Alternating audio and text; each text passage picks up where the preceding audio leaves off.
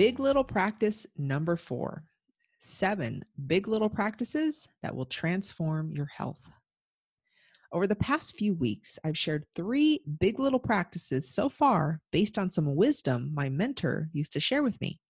The little things are the big things. I found that this principle can be applied many ways, including your health and well being.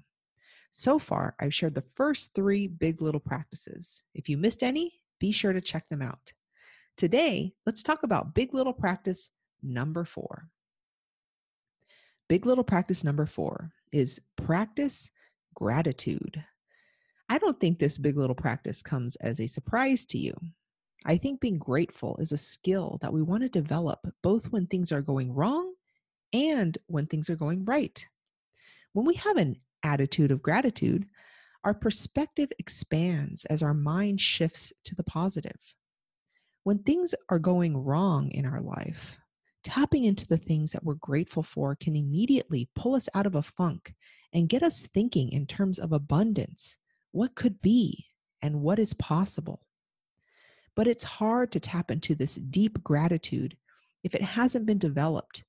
And a great way to develop our gratitude is to let positive feelings sink in when things are going right. I like to call this your gratitude bank.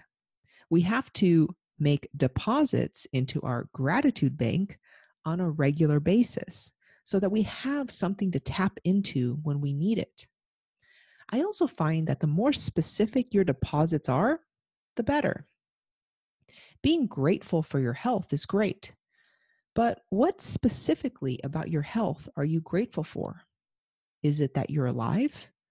Your body can function? Your back pain has subsided? What specifically are you grateful for when it comes to your health?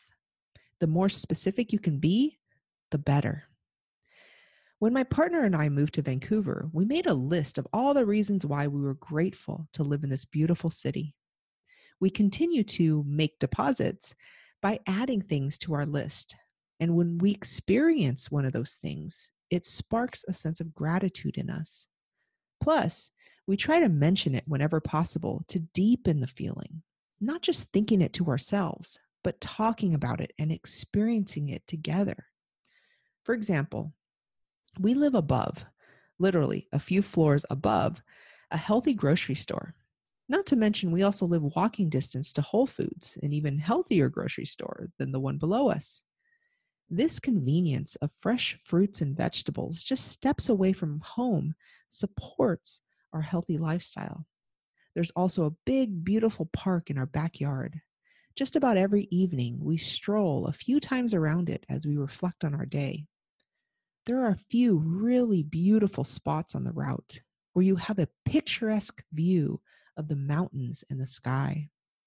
We make sure to stop at that spot at least once to take it all in.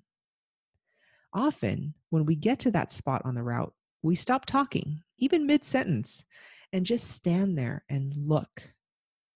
After a few moments making a gratitude deposit, we'll continue on our way and continue our sentence if we can remember what we were talking about.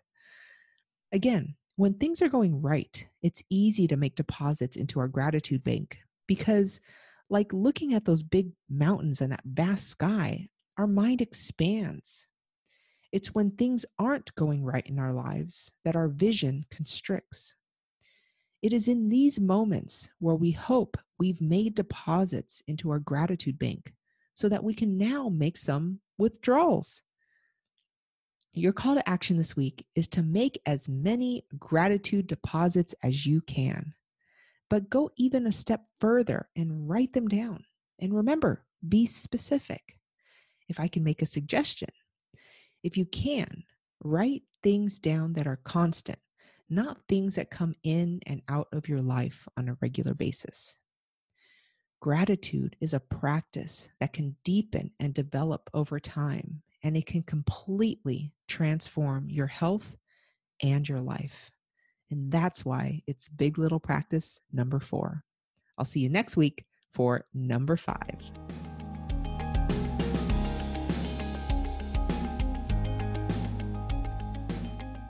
Thanks again for listening to my audio blog. If you're a woman in midlife who's been feeling stuck for a while, needs some extra support as you make healthy changes in your life, or simply needs a gentle nudge in the right direction, I might be able to help. I've set aside some office hours to provide laser coaching time for you. You've heard my voice. Now I'd like to hear yours. Feel free to book a time to talk with me. The link to do so is in the show notes. Thanks again for listening. I'll see you next time.